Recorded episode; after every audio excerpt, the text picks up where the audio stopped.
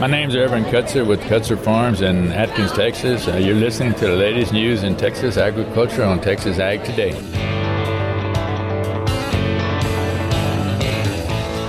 Welcome to Texas Ag Today, a daily look at the latest news in Texas agriculture. Texas Ag Today is produced by the Texas Farm Bureau Radio Network, with the largest farm news team in the Lone Star State. Now here's the host of Texas Ag Today, Carrie Martin. Hello, Texas. We've got another week rolling, and we've got another episode rolling of Texas Ag Today. So jump on in with me. Buckle up. Let's take a ride around the Lone Star State as we cover the most important industry in this greatest state in the nation, Texas agriculture. In the news today, inflation is everywhere we look, especially on the farm. Just about everything that we use is going up in price. In our recent trip to Washington, D.C., we visited with Texas Senator Ted Cruz about that very topic. He says he's very well aware of how inflation is affecting Texas farmers and ranchers. We'll have that story coming up to kick off today's show. My name is Carrie Martin. I'm your host, along with the largest and most experienced farm news team in the Lone Star State. And we're all standing by to bring you the latest news in Texas agriculture, from the piney woods of East Texas to the rocky ranges of the Trans-Pecos, and from the Panhandle down to the Rio Grande Valley. The grain and feed industry is a large part of Texas High Plains agriculture. I'm James Hunt, and coming up on Texas Ag Today, we'll learn about an organization that represents that industry. A Texas congressman is honored by the nation's largest farm and ranch organization. I'm Tom Nicoletti, and I'll have a report on the Golden Plow Award presentation on Texas Ag Today. The Coastal Bend cotton acres have declined due to drought. This is Harvey Buring reporting from the Corpus Christi area. We'll have those stories plus Texas wildlife news and a complete look at the markets, all coming up. Inflation is felt throughout our economy, all the way down to inputs on the farm. On our recent trip to Washington, we visited with Texas Senator Ted Cruz, who told us he's well aware of the problems that inflation is causing Texas farmers and ranchers. Well, I tell you, farmers I'm hearing are worried about inflation, and you're seeing the cost of running your farm, running your ranch going up on every front. You're seeing the cost of feed going up, the cost of fertilizer going up, the cost of just about everything, seeds, pesticide, everything, the cost are going up and up and up, and the inflation from Washington is a real problem. Every time the government spends trillions of dollars, prints trillions of dollars that we don't have, the result is it drives up inflation, and that means Texas farmers and ranchers are hurting, and we need to rein it in. We need to stop the out-of-control spending and to live responsibly so that your prices that you have to pay every day don't keep going up and up and up. Cruz says he's heard Texas farmers and ranchers' concerns about the increased rules and regulations from Washington and proposals to increase taxes on capital gains and death taxes. As planters continue to roll across Texas fields, having a weed control plan in place is more important than ever this year, with so many uncertainties that farmers are facing. BASF agronomist Adam Hickson of Lubbock says farmers need to make sure they understand what weeds they're dealing with, what soil types they have, and how much water is available. For example, if you're in a situation that's a dry land, or let's say low water irrigation, you don't have as much water for irrigation, maybe a good choice is Outlook in that case. It activates really easily. If you've got a little bit more water for activation of a herbicide, Zidua is a great tool for that. So I'm really encouraging growers to target specific situations with specific solutions, right? And so we know we may not have Outlook for every acre, or we may not have Status for every acre. So we really need to make a targeted approach as to, okay, I have this much Status, I have this much Outlook, or whatever herbicide of choice, and where am I going to target that? Hickson says farmers must be proactive this year because the most expensive herbicide treatment is the one that doesn't work because it wasn't used at the right time. So if it doesn't go out right at the right time, then it's going to be extremely costly both from a weed control standpoint and then from a dollar standpoint as well. BASF's Adam Hickson in Lubbock. The grain and feed industry is a large part of Texas High Plains agriculture. James Hunt visits with an organization that represents that industry. This past week, Amarillo was the site for the 107th Annual Convention of the Panhandle Grain and Feed Association. We currently have about 150 members. We kind of represent all aspects of the feed and grain industry in the Panhandle and South Plains, from the elevators, the co-ops. We have quite a few farmer members, feed yards, other cattle companies, you name it. We're kind of all-inclusive. That's Stephanie Davis, a proteins trader with Atterbury Grains and immediate past president of the Panhandle Grain and Feed Association. Davis says the association focuses on philanthropic efforts, donating to organizations like the High Plains Food Bank, Snack Pack for Kids, and Cal Farley's Boys Ranch, and also helping to educate future ag leaders. We do $3,000 scholarships to Texas Tech, WT, Eastern New Mexico, South Plains College, and Clarendon College. A lot of good being done by the Panhandle Grain and Feed Association, even as its members face challenges like the current difficulties with transportation. The higher fuel prices have made the truck side of it very difficult. The guys that can stay in business are trying, but I mean, that just makes our cost of transporting these goods much higher. And the rail business, since we've kind of, ever since COVID, pretty much slowed down a lot of things in the world. The railroad is having a really hard time at catching back up. And not to beat on our friends at the railroad, but they're really making life difficult for everyone, regardless of what business you're in. If it ships by the railroad, they just can't get the crews together, and major shipping delays. And I know they're trying to remedy it, but it has caused a lot of problems for our industry at this time. Once again, that was Stephanie Davis with the Panhandle Grain and Feed Association. I'm James Hunt on the Texas Farm Bureau Radio Network. The nation's largest farm and ranch organization honors a South Texas congressman. Tom Nicoletti has the story. The American Farm Bureau Federation and Texas Farm Bureau presented U.S. Representative Henry Cuellar of Laredo with AFBF's Golden Plow Award. The Golden Plow is the highest honor the organization gives to sitting members of Congress. Here is American Farm Bureau President Zippy Duvall. We recognize the people that are supporting agriculture through their votes, and Congressman Cuellar has been a hero for American agriculture in trade, in waters of the U.S., overregulation, so many things he has helped us fight to make positive things happen on the farm.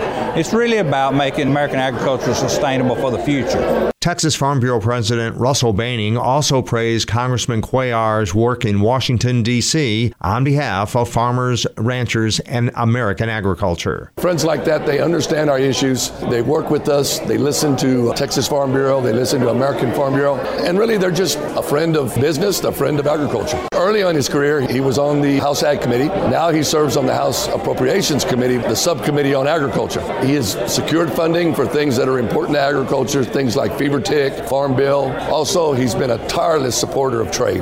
When the trade deals needed to be tweaked or redone, USMCA, for example, he was a champion for that. Democratic Representative Henry Cuellar serves Texas Congressional District 28. He was honored to receive the prestigious Agricultural Award. You know, when you have an organization like the Farm Bureau, it's well respected. It's one that has tradition, has history. So to receive the highest award that they can provide, and I'm glad that they do it bipartisan, Democrat, Republican. It's very humbling. I'm Tom Nicoletti with the Texas Farm Bureau Radio Network. Some Coastal Bend cotton farmers are losing their crop this year due to drought. Harvey Buring has an update from Corpus Christi. Well, a lot of dry planted cotton occurred right ahead of the April 15th planting deadline. Farmers had been waiting for some replenishment rains that could bring moisture to those acres so that they could get their cotton crop up. When that didn't occur, they dry planted, and for many of those fields, they have now been totaled out for the year, unable to establish a stand before the 1st of May. And that has caused some decline in our cotton acreage here in the Coastal Bend. Nueces County only expected to lose somewhere between 10 to 12% of their acres. A little different in adjoining counties. San Patricia County estimated at around 20 to 22% of their cotton planted acres may have been lost due to failure to establish a stand by the 1st of May. And over in Jim Wells and Clayburgh County, to the south and west of the Coastal Bend, conditions very dry, and they are estimated to have as much as 40 to 50% of their acres plowed out or lost due to failure to establish stands this year. So it'll be a tough year on our ginning industry in the area, but we need some timely rain for the surviving crops. And sorghum production here in the Coastal Bend, also our second biggest crop. Normally, half of the cropland acres go to cotton, half to sorghum, and scattering of corn acreage in between. The narrow road sorghum looks fairly good in many locations at this time. Much of that crop is getting up to about knee high and certainly could use a rain, but has been helped by cloudy weather here in recent weeks. The corn crop, some of that early corn crop, starting to show the effects of drought, some of it very short, only about hip high, and some of those fields trying to tassel. Not a great deal of promise in the corn planted acres if we were to get a rain in the next few days. Reporting from the Coastal Bend area, this has been Harvey Buring. Registration is already underway for a challenge that rewards dove hunters with a chance to win one of many prizes. I'm Jessica Domel, and I'll have details coming up on Texas Ag Today. And disease of the suspensory ligament in horses is common. Dr. Bob Judd has more on that coming up next, right here on Texas Ag Today.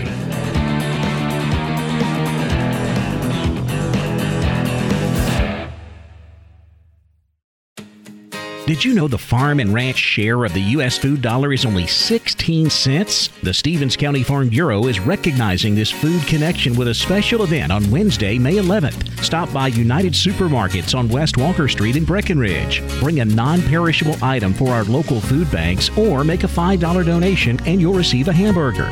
We're connected by our food. Stevens County Farm Bureau thanks you for supporting agriculture and local farmers and ranchers. We're keeping you informed on everything happening in Texas agriculture on Texas Ag Today. Disease of the suspensory ligament in horses is common. Dr. Bob Judd says it can be a very serious condition. Proximal suspensory ligament desmopathy is disease of the proximal or top portion of the suspensory ligament. The disease can occur in front or back legs, but commonly affects the horse's back legs. The suspensory ligament is one of several structures that are on the backside of the cannon bone and supports the bony column. The ligament begins at the top of the cannon bone on the backside of the leg and ends by dividing into two branches that attach to each small sesamoid bone just above the fetlock. There are several factors that can contribute to disease of the ligament, and Dr. Sue Dyson indicates in the horse publication that a straight hock conformation has been shown to increase the chances of the disease occurring compared to horses with less straight hocks. The disease develops with inflammation and tissue damage of the suspensory ligament, and the disease can be somewhat difficult to diagnose and treat. The condition is usually diagnosed with local nerve blocks and ultrasound, and treatment is usually rest, anti-inflammatory, shockwave therapy, and possible surgery. Dr. Dyson found in her study that horses with a larger hock angle than 165 degrees were susceptible to this disease. Warm blood horses were more susceptible, as were horses involved in dressage. It is possible this could be related to genetic selection for diagonal placement, a repetitive strain injury superimposed on a degenerative condition, continued work on artificial surfaces that are not always ideal, or work surface characteristics that are incorrect. For this reason, it is not a good idea to select a horse with a hock angle over 165 degrees. I'm Dr. Bob Judd on the Texas Farm Bureau Radio Network. Registration is already underway for a challenge that rewards dove hunters with a chance to win many prizes. Jessica Domel tells more about it in today's Wildlife Report. Dove hunters once again have the opportunity to further research on invasive species for a chance to win a prize, like a new Polaris, fishing trip, or more. It is all part of the Texas Dove Hunters Association's Banded Bird Challenge. Each year, the association catches invasive Eurasian collared doves in Texas and places orange numbered bands on one of their legs. They're then released. During dove season, when dove hunters bag those birds and call in the numbers, the association is able to gather valuable data on the invasive species and their habits. Bobby Thornton, co-founder of the Texas Dove Hunters Association, joins us for more. Eurasian collared dove is an invasive species to Texas. It's not one that has a season to its own by federal restrictions or federal guidelines. We want to conduct an in-field study. There are some good studies out there on the life expectancy of these birds and things like that, but we want to do an in-field study that tells us where these birds are headed, why they're moving, how far do they move, and if they move. Texas Parks and Wildlife does a tremendous job administering the federal program for white-wing and mourning dove, but the invasive species of Eurasian collared dove isn't being addressed from an in-field perspective, so that's kind of where we have come in to take on that responsibility. The Banded Bird Challenge officially kicks off in September, but hunters can register early for a chance to win a new shotgun. This year, we expanded the early bird to be April 1st through July 15th. Those who register for the challenge before May 31st receive double their chances to win in the early bird drawing. You can register at bandedbirdchallenge.com. For the Texas Farm Bureau Radio Network, I'm Jessica Domel. The cattle market closed on both sides of unchanged on Monday, while cotton and grains closed lower. We'll check out all of Monday's livestock, cotton, grain, energy, and financial markets coming up next. Keep it right here on Texas Ag Today.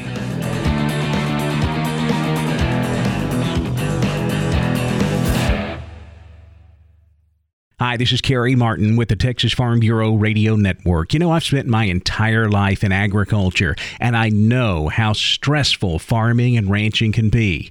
Things like the economy, finances, and the weather all increase our stress levels and can leave us feeling defeated. That's where the Texas AgriStress Helpline comes in. I want you to write this number down, 833-897-2474, 833-897-2474. Have you experienced problems like rising costs, market fluctuations, family conflicts, or extreme weather? Are you feeling stressed and defeated? It's okay to ask for help. I want you to call the Texas AgriStress Helpline. Here's the number again, 833-897-2474. That's 833-897-2474. 2474. Or if you can't write it down right now, just remember you can go to farmlifehelp.com. That's farmlifehelp.com. The Texas AgriStress Helpline. Even the toughest people need help sometimes. Do me a favor, don't wait. Call today. We're giving you the market information you need on Texas Ag Today. The cattle market traded both sides of unchanged on Monday. That's how we ended up closing, with the nearby contracts higher, deferred contracts close lower. June live cattle up 80 cents to close at 133.55. The August up to 135.37, while October live cattle dropped 25 cents to close at 142.62. Same thing on the feeders. The nearby May was higher. It was up 25, 159.80, while the deferreds are lower. August feeders down 47, 174.22. September feeder cattle down 72 cents at 177.22. Cash fed cattle market all quiet on a Monday, as we usually see. Of course, we wrapped up last week selling cattle at 140 to 141 here in the Southern Plains. Up north, we saw live prices at 145 to 147.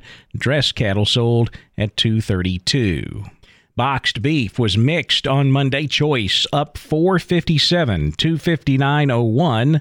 Select down 81 cents, 244.25. Now let's check the auction barns. We're walking the pens with Larry Marble.